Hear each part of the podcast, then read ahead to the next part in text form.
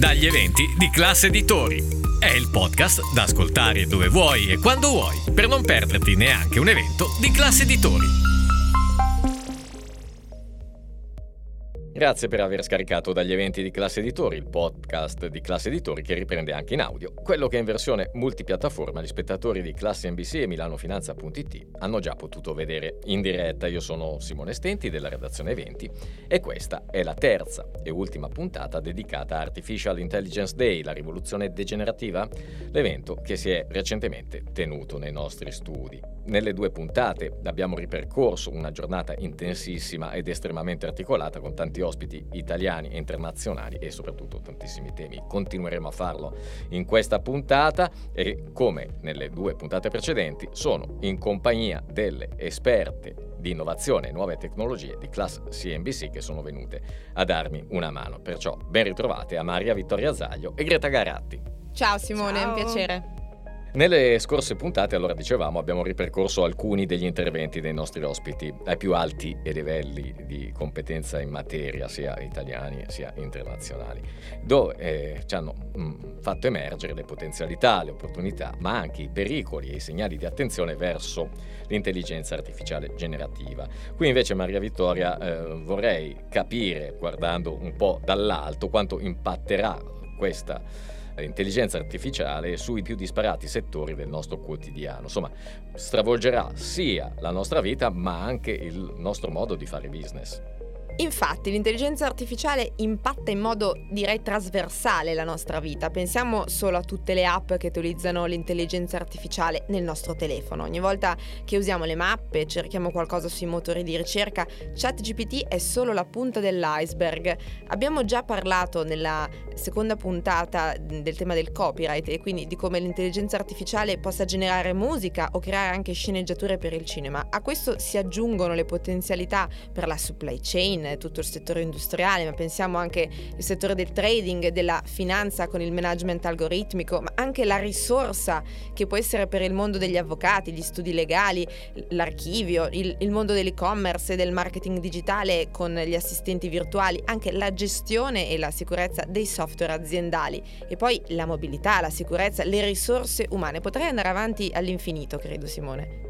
Sì, stavo, stavo notando e ti ringrazio e qui mi interessa allacciarmi soprattutto al tema della mobilità eh, sia urbana sia extraurbana perché interessa davvero tutti e se vuoi soprattutto noi cittadini perché presto l'intelligenza artificiale ci cambierà anche il modo di spostarci. Almeno questo è quello che ci ha spiegato Marco Cavone, CEO di Urbi, una società del gruppo Telepass. Noi lo chiamiamo nel gergo tecnico journey planner, cioè un pianificatore della mobilità. Come dicevi giustamente prima, devo andare dal punto A al punto B. Ecco, per farlo devo integrare tanti servizi, devo interrogarli in real time e sapere dove ci sono i migliori servizi in quel momento. Allo stesso modo, cosa devo riuscire a fare? Devo riuscire a capire nel contesto e nel territorio che congestioni, che problematiche ci sono e dovrei anche chiedere al cittadino ma come vuoi muoverti, vuoi fare attività fisica, vuoi, essere invece sostenibile, impactful, eh, che cosa vuoi veramente fare? E di conseguenza mi trovo ad avere un servizio che però è strozzato alla partenza perché nessuno per fare magari un chilometro vorrebbe stare a giocare col telefono. Ed è qui che invece i dati collezionati tempo su tempo un miliardo di transazioni, l'esperienza fatta sui singoli servizi ci permettono poi di dare ai clienti quello che chiamiamo essere una mobilità personale equivalente a quella condivisa.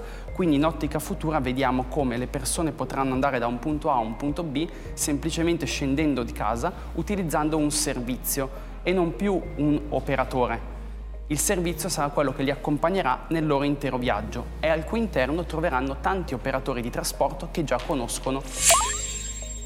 Allora Greta Cavone di Urbi ci sta dicendo, avete imparato ad apprezzare la share mobility, però gli operatori sono moltissimi, sono diversissimi, ognuno ha la sua app e l'intelligenza artificiale mh, diventerà quella che lui definisce un journey planner, ovvero metterà insieme i dati di tutti e creerà un sistema unico per farci viaggiare meglio. Infatti, E quello che è interessante è appunto creare un sistema unico che ci permetta di spostarci e viaggiare, diciamo in modo molto più smart. Un altro aspetto molto interessante che sottolineava appunto Marco Cavone nel suo intervento è il sistema della convergenza dei pagamenti, decisamente un modo più comodo per poter utilizzare un servizio di sharing piuttosto che un altro servizio per spostarci e poi poter pagare tutto comodamente da un'app grazie all'intelligenza artificiale che in questo modo riesce riesce anche a semplificare molto di più il processo.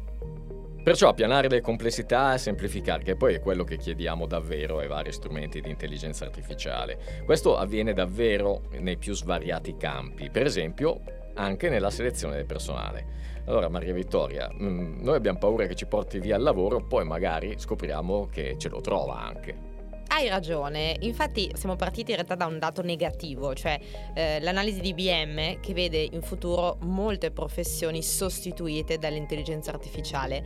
Tra queste il mm, dato che citavi tu prima, cioè quello delle risorse umane, potrebbe essere uno dei settori più penalizzati. Non la pensa però così chi abbiamo coinvolto direttamente sul tema, cioè Daniela Caputo, Marketing Communication and Innovation Director di Manpower Group. Da oltre 5 anni in questa società si utilizza l'intelligenza artificiale per fare recruiting e quindi selezionare personale, cercare nuovi lavoratori. Non è quindi un approccio che punta alla sostituzione del lavoro dell'uomo, ma piuttosto una collaborazione produttiva, direi così. Ed è proprio questo che ci ha raccontato Daniela Caputo. Sentiamola. Sicuramente il settore risorse umane, al pari di tutti gli altri settori oggi, è impattato dalla rivoluzione tecnologica e quindi dall'arrivo dell'intelligenza, dell'intelligenza artificiale, bisogna stare al passo. Sono molto d'accordo con chi prima di me ha parlato di ridurre i tempi su attività a basso valore aggiunto per migliorare la qualità di attività invece ad alto valore aggiunto ed è la chiave fondamentale che sta alla base del cambiamento dell'evoluzione nelle risorse umane. Quindi liberare del tempo ai recruiter, chi si occupa di gestione, di ricerca, selezione e gestione delle risorse umane, da task, quindi da attività a basso valore aggiunto, per invece recuperare un rapporto di qualità sempre maggiore con i nostri candidati e con i nostri clienti. Quindi interviste più approfondite che vadano davvero a comprendere fino a fondo quali sono le ambizioni, le attitudini delle persone e eh, chiaramente capire quali possono essere i bisogni specifici delle, specifici delle aziende. Quindi non riduzione riduzione di eh, lavoro ma cambiamento. Una cosa sicuramente da considerare sarà eh, tenere al passo, così come accade in ogni settore, eh, il personale, gli addetti al lavoro, quindi non fare resistenza, quindi questo è un suggerimento che possiamo dare a chi opera nel settore delle risorse umane, quindi non fare resistenza perché il cambiamento è invasivo e pervasivo, quindi non ci si può fare nulla, ma anzi abbracciare la novità eh, che arriva dall'intelligenza artificiale, dalle nuove tecnologie, per capire come sfruttarla al meglio per agevolare il proprio lavoro e per farlo sempre meglio.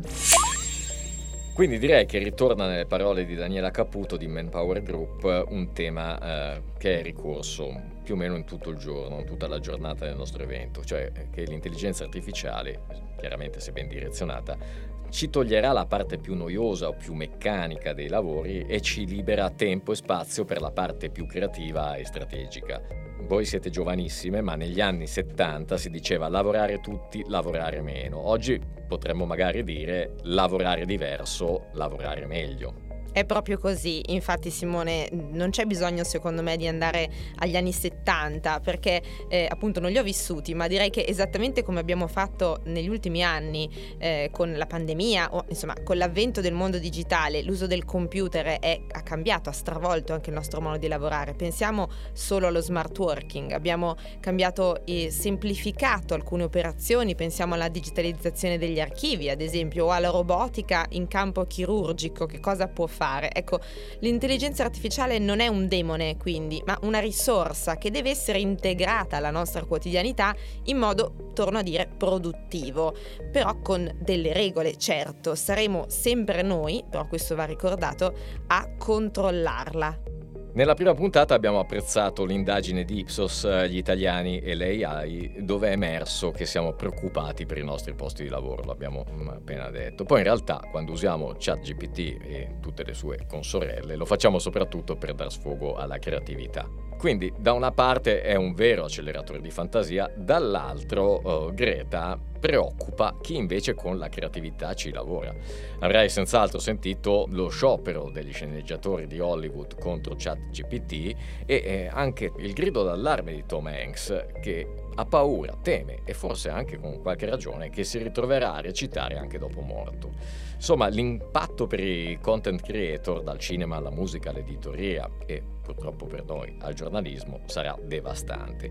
Tu hai approfondito un caso musicale clamoroso. Sì, esatto Simone, il mondo di Hollywood ha lanciato l'allarme, ma quello della musica ha subito seguito e il caso di cui parlavi è appunto quello di Drake e The Weeknd, che è stato il primo nell'ambito musicale, cioè un utente mascherato ha utilizzato un software di intelligenza artificiale per clonare le voci dei due cantanti e ha creato un duetto appunto tra Drake e The Weeknd, che in realtà però non esiste perché questi due artisti non lo hanno mai registrato. Tra l'altro la canzone parla proprio della ex di entrambi, Selena Gomez.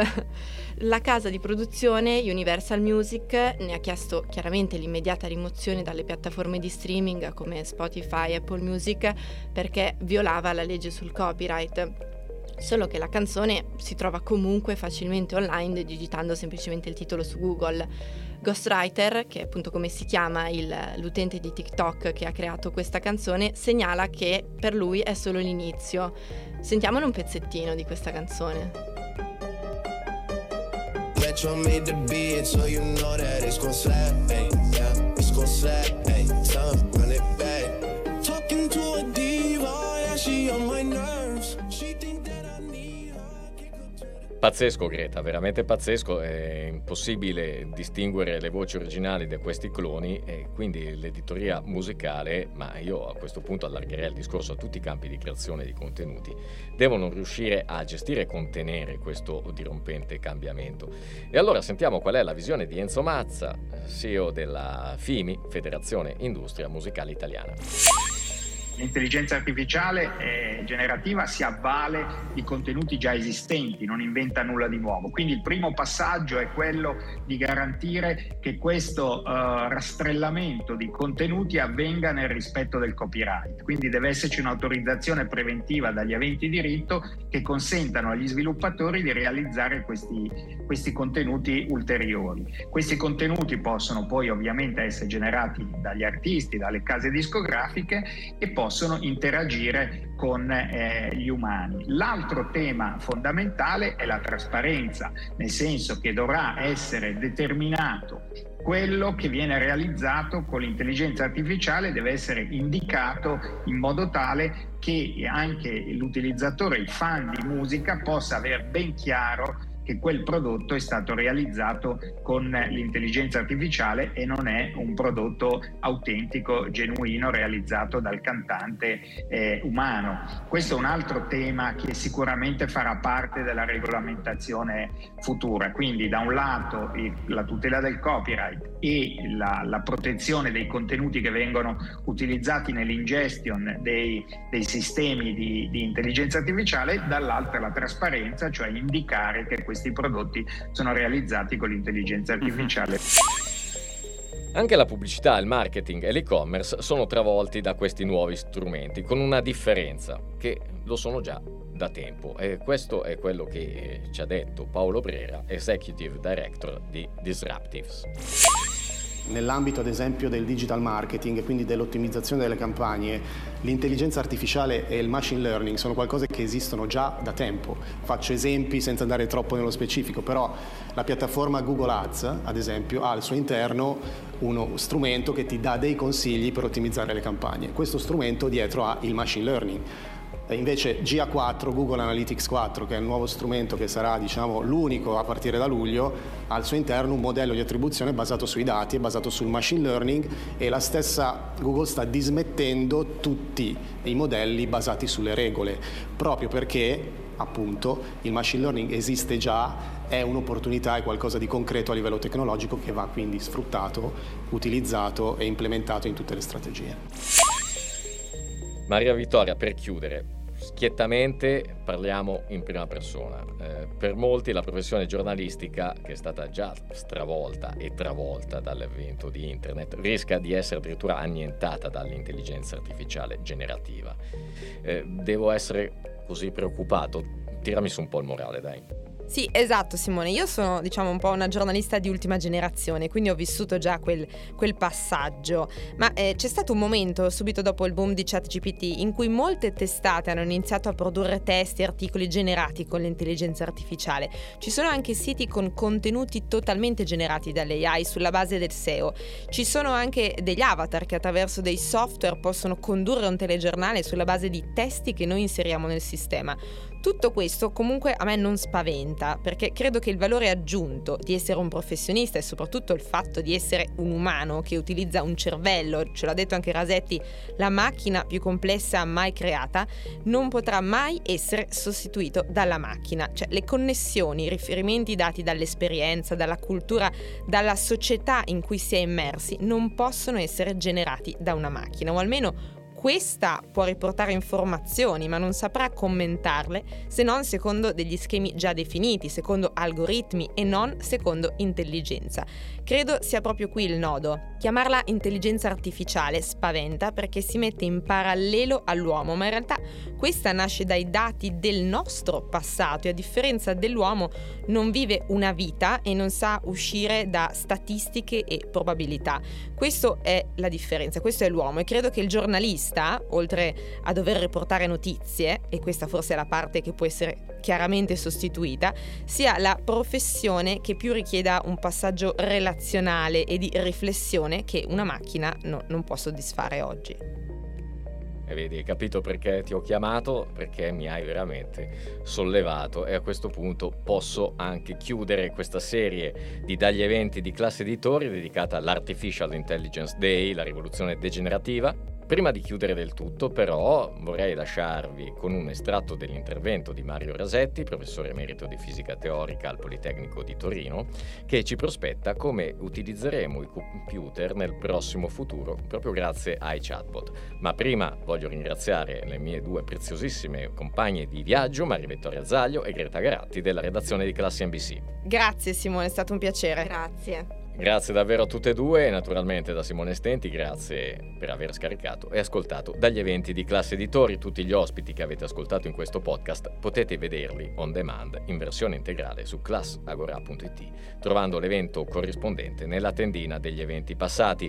Dagli eventi di Classe Editori è prodotto da Classe Editori, regia e sound design a cura di Francesco Giuliattini. Io credo che anche la vera origine commerciale di, di ChatGPT, il fatto che Microsoft sia entrato così fortemente in questo gioco e così pesantemente anche come investimenti, sia dovuto al fatto che Microsoft, se lo ricorda, c'erano le schede perforate. I primi computer ci aggiravamo con pacchetti così di schede perforate. Microsoft ha introdotto il DOS, e dopo il DOS il mouse, dopo il mouse il, il touchscreen, dopo il touchscreen il pad a, a, a sfregamento. Secondo me sta mirando a dire i miei computer li comanderete con la voce, parlando come se parlaste a un umano, che è un risultato straordinario.